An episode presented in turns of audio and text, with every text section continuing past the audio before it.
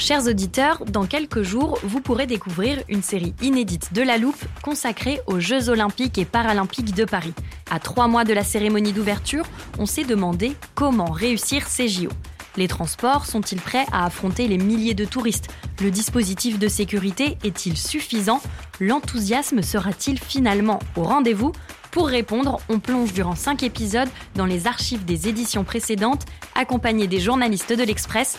C'est à retrouver à partir du 13 mai sur toutes les plateformes d'écoute.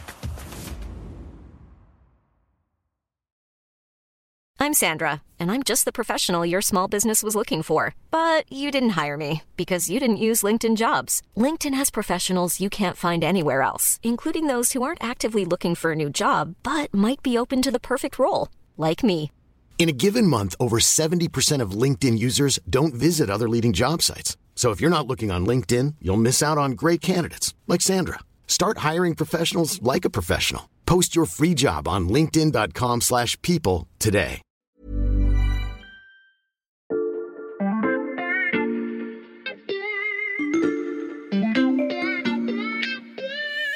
Salut, c'est Xavier Yvon. Nous sommes le jeudi 6 avril 2023. Bienvenue dans La Loupe, le podcast quotidien de l'Express. Allez, venez, on va écouter l'info de plus près.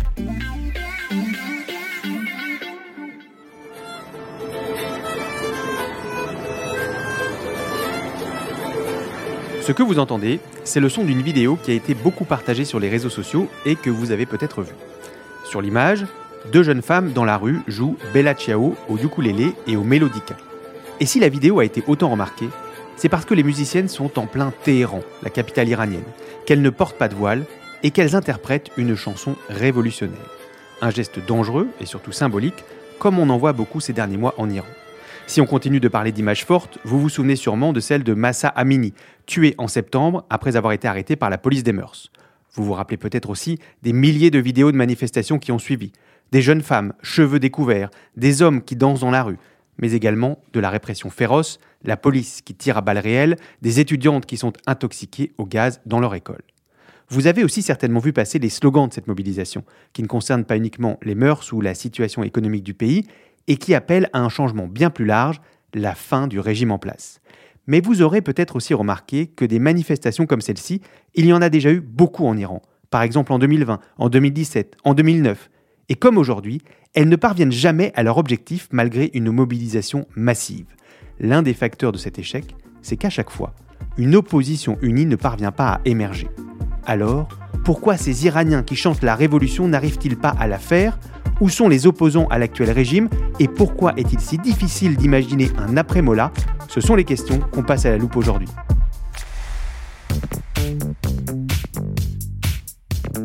Si vous écoutez régulièrement La Loupe, vous savez quel duo m'accompagne pour parler de l'Iran. Salut Amdam, salut Corentin. Salut Xavier. Salut Xavier. Amdam Mostafavi, directrice adjointe de la rédaction de l'Express, et Corentin Pénarguéard, journaliste au service Monde. Avec vous deux, on va tenter de comprendre quelle opposition existe en Iran. On va voir qu'elle est très variée. Mais toutes ces composantes ont au moins un point commun, ce à quoi elles s'opposent, c'est-à-dire le régime en place. Oui, le régime en place, il faut déjà peut-être expliquer euh, ce que c'est. L'Iran, c'est une république théocratique islamique qui est basée Mhm. sur le Velayat et Faqih. Le Velayat et Faqih, c'est le gouvernement des doctes. Ça veut dire que c'est les religieux qui gèrent la politique. Ça, ça a été un concept qui a été inventé par l'ayatollah Khomeini euh, en 79, après la révolution, euh, le mouvement populaire qui avait visé à destituer le Shah d'Iran, donc qui était un monarque qui régnait depuis déjà Mhm. un moment. Et donc, le régime iranien s'est fondé sur ces principes religieux qui gouvernent donc le politique. Il y a un gouvernement à deux têtes avec euh, le guide suprême euh, Ali Khamenei et de l'autre côté un président élu au suffrage universel, Ebrahim Raisi, dont on a déjà parlé euh, dans un épisode il y a quelques mois. Euh, et toutes les fonctions euh, importantes en Iran sont aux mains des religieux. Ouais, tu l'as dit Xavier, hein, les manifestants qu'on entend depuis plus de six mois maintenant en Iran, ils réclament pas seulement la fin du voile obligatoire ou la fin de la police des mœurs, ils crient mort à, à Khamenei, ils crient mort à la République islamique, et donc en fait ils demandent clairement la fin de ce système politique, la fin de ce régime qui étouffe leur liberté et qui leur fait subir une crise économique catastrophique. En gros, ils demandent la fin du pouvoir des mollahs. Est-ce que c'était également le cas dans les mobilisations qu'il y a pu avoir par le passé? Bah, en tout cas, ça allait pas aussi loin. On a pu avoir des manifestations géantes après des élections truquées euh, comme en 2009 Mhm. ou pour protester contre la crise économique régulièrement. Mais ça a jamais duré aussi longtemps et pas pour demander la chute du régime islamique, contrairement à aujourd'hui. Et justement, ces soulèvements aujourd'hui, qui est à leur tête? En fait, en Iran, c'est un mouvement qui se revendique sans leader. Mhm. Et tous ceux qu'on a pu interviewer sur place, ils nous disent la même chose, c'est que le leader de ce mouvement, c'est le peuple. Euh, ce sont ceux qui sont dans la rue aujourd'hui. Mhm. Parce qu'en 79, euh, tu avais un leader, euh, l'ayatollah Khomeini, et on a vu le résultat. Amdam, tu nous as dit que le président était élu démocratiquement. Ça veut quand même dire que les Iraniens peuvent choisir entre différents partis. Oui, c'est vrai, il y a des élections, des élections législatives, des élections euh, présidentielles, mais en fait, ce sont des mollahs contre des mollahs. C'est-à-dire que depuis vraiment plusieurs années, on s'était dit, bon, il y a un peu les religieux réformateurs et les religieux conservateurs. En gros, ce qui les distingue, c'est que certains euh, donnent un peu plus de liberté sur les mœurs, mais euh, vraiment, c'est limité. hein. Le Mhm. voile est toujours obligatoire et euh, les femmes, les hommes sont toujours séparés, mais c'est vrai qu'il y a un peu plus de liberté du côté des réformateurs. Et aussi, ce qui les distingue beaucoup, c'est le degré d'ouverture sur l'Occident. On a vu par exemple que les négociations sur le nucléaire ont beaucoup avancé quand il y avait un président réformateur. Mais en gros, depuis le départ du président Hassan Rouhani en 2021, euh, les réformateurs ont complètement disparu de la place politique. Et à vrai dire, les Iraniens ne croient plus du tout dans cette euh, espèce de fausse alternance.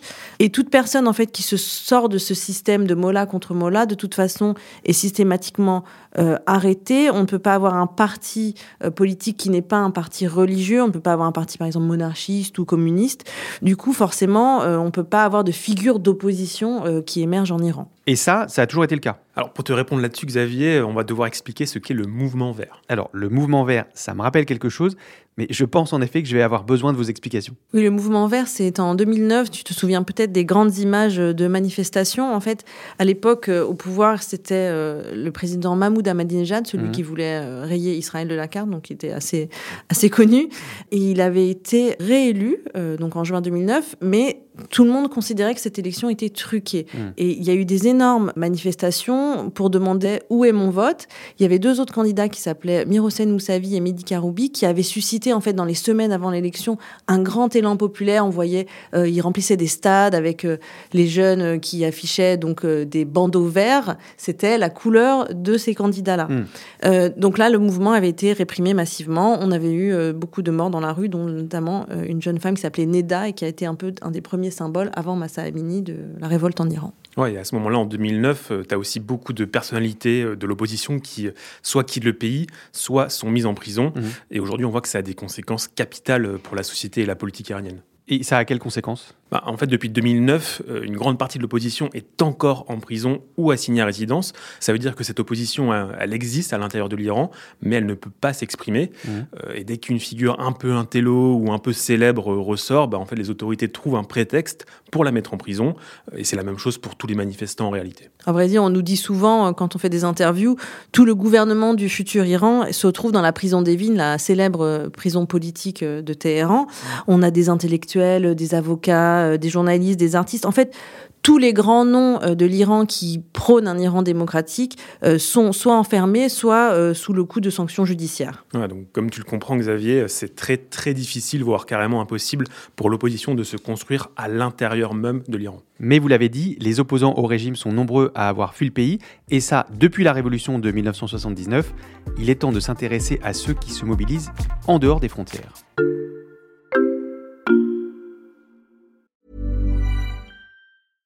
Hiring for your small business? If you're not looking for professionals on LinkedIn, you're looking in the wrong place. That's like looking for your car keys in a fish tank.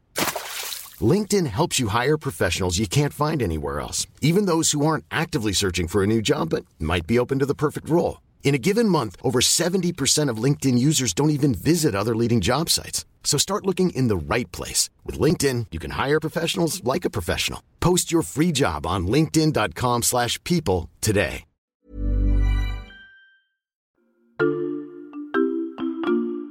Alors, tu as de la chance parce que depuis le début des manifestations en septembre, à l'Express, on a interviewé pas mal de personnalités iraniennes qui ne vivent plus en Iran, mais qui portent cette voix du changement politique. Mhm. Alors, à travers ces entretiens, on a remarqué euh, ce qui est nouveau, c'est que cette opposition à l'étranger, elle tente de s'unir, ce qui était beaucoup moins le cas avant. Et j'imagine que ça, c'est plutôt positif. Oui, évidemment, euh, puisque c'est parfois des tendances très différentes, donc pas facile toujours de trouver euh, le point d'union. Euh, il y a euh, des personnalités qui incarnent en fait chacune une tendance de ce que pourrait devenir l'Iran à l'avenir. Je te propose qu'on fasse justement un petit tour d'horizon de ces personnalités et surtout de ce qu'elles incarnent. Avec plaisir, on commence par qui? On va commencer par Reza Pahlavi, euh, c'est le fils du dernier Shah d'Iran. Ah oui, et Reza Pahlavi, il est populaire? Alors c'est surtout la figure en exil la plus connue d'Iran. Mhm. Euh, nous, on l'a rencontré à Paris en février et on peut dire que c'est vraiment un personnage. En fait, il a quitté l'Iran juste avant la révolution de 79 euh, et il a encore pas mal de partisans des pro-monarchies à la fois en Iran et à l'extérieur de l'Iran. Et même à Paris, on était assez surpris de voir autant de gens qui l'appellent Votre Majesté, comme ça dans les couloirs en passant. ou alors il y avait le, le mot prince aussi sur son carton de présentation. Euh, donc c'est un peu comme si la révolution iranienne n'avait jamais eu lieu. Et Reza Pahlavi vient de passer 40 ans dans l'ombre euh, aux États-Unis principalement. Et là, depuis le 1er janvier, ses partisans ont lancé une campagne en ligne assez massive pour qu'il devienne le visage de la résistance iranienne. Et pourquoi, malgré sa distance avec l'Iran depuis donc plusieurs décennies, il continue de rassembler? Bah, Il bénéficie d'une forme de nostalgie par rapport à ce qu'aurait été l'Iran avant la révolution de 1979, mmh. euh, quand l'Iran avait encore le niveau de développement économique de la Corée du Sud, par exemple, hmm. alors qu'aujourd'hui, euh, on compare plutôt l'économie iranienne à celle de la Syrie. Et alors, comment Reza Pahlavi voit l'avenir de son pays? Alors quand on l'interroge euh, sur le sujet, il laisse un peu planer une sorte de doute euh, sur euh, ce que serait l'Iran avec lui à sa mm. tête. Il nous parle notamment de monarchie élective, un concept bon qu'on n'a pas réussi vraiment à, comprendre avec Corentin. donc il nous dit que en gros il veut établir un système méritocratique et démocratique, mais c'est vrai qu'il se pose lui en figure rassembleuse. mais attention, hein, il fait pas totalement l'unanimité dans l'opposition iranienne quand euh, notamment on l'interroge aussi sur les crimes commis par son père, euh, il ne fait pas amende honorable et ça pour certains Iraniens c'est quasiment insupportable. Donc euh, c'est quand même un élément qui est un peu à sa décharge. Donc il y a cet héritage paternel problématique et puis une monarchie élective. On imagine que c'est pas forcément ce que souhaitent tous les opposants au régime iranien. Quelles autres tendances il y a dans cette opposition en exil? Alors, il y a une autre personnalité très forte euh, que j'ai rencontrée quand elle est passée à Paris et mm. qu'elle a rencontré le président français Emmanuel Macron. C'est Massi Alinejad. C'est euh, une femme qui, depuis plusieurs années, euh, parle du fait que la révolution en Iran sera faite par les femmes. Mm. Donc, c'était assez visionnaire. Elle est exilée aux États-Unis et ça fait déjà plusieurs années où elle a lancé un mouvement de femmes qui se dévoilaient en public. Donc, il faut comprendre qu'en Iran, maintenant, mais même avant, se dévoiler en public, c'était un interdit. Et elle avait lancé, à travers une page Facebook notamment, des vidéos de femmes qui prenaient pendant un instant euh, la possibilité de se dévoiler euh, en public.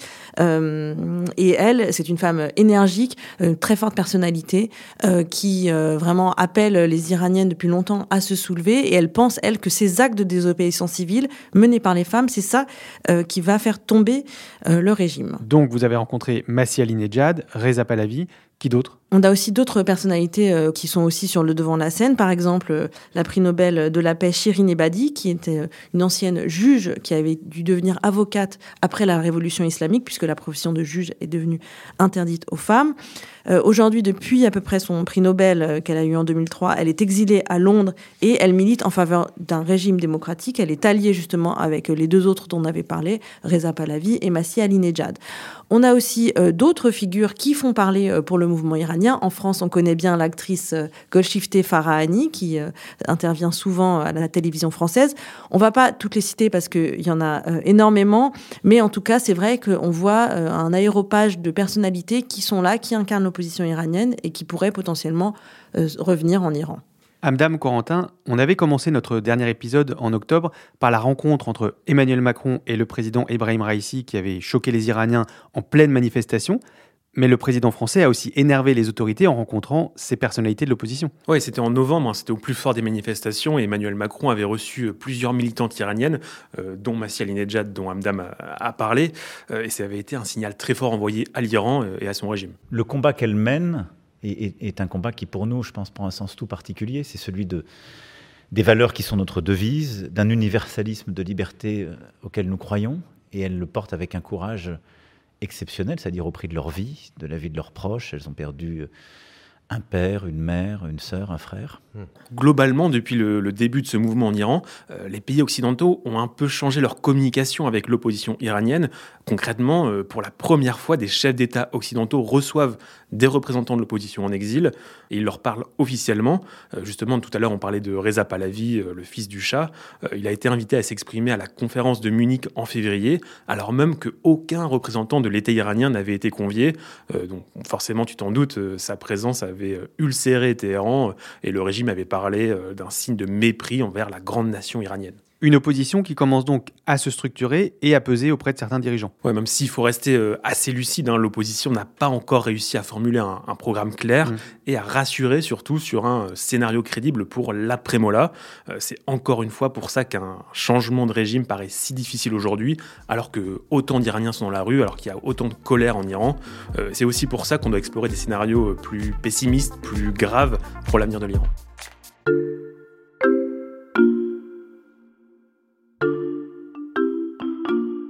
Alors les trois scénarios catastrophes dont on va te parler Xavier, ils sont pas complètement euh, improbables ou délirants. Et d'ailleurs, depuis le début des manifestations, c'est une menace que le régime euh, agite souvent en disant bah, regardez ce qui pourrait arriver si jamais vous provoquez notre chute. Mhm. Alors pour comprendre ces scénarios, on peut comparer la situation en Iran à ce qui s'est passé dans d'autres régions du monde, avec évidemment la prudence qui s'impose quand on fait ce genre de parallèle. C'est parfait, alors je vous propose qu'on commence par le premier. Oui, le premier scénario dont on peut te parler, c'est le scénario qu'on appelle à la pakistanaise. Mhm. Euh, mais avant de t'expliquer mhm. ce scénario, il faut d'abord qu'on introduise un acteur dont on n'a pas encore parlé. Attends, si j'ai bien suivi, on a déjà parlé de l'ayatollah Khamenei, des mollahs, du président Raisi, des manifestants, des opposants à l'étranger.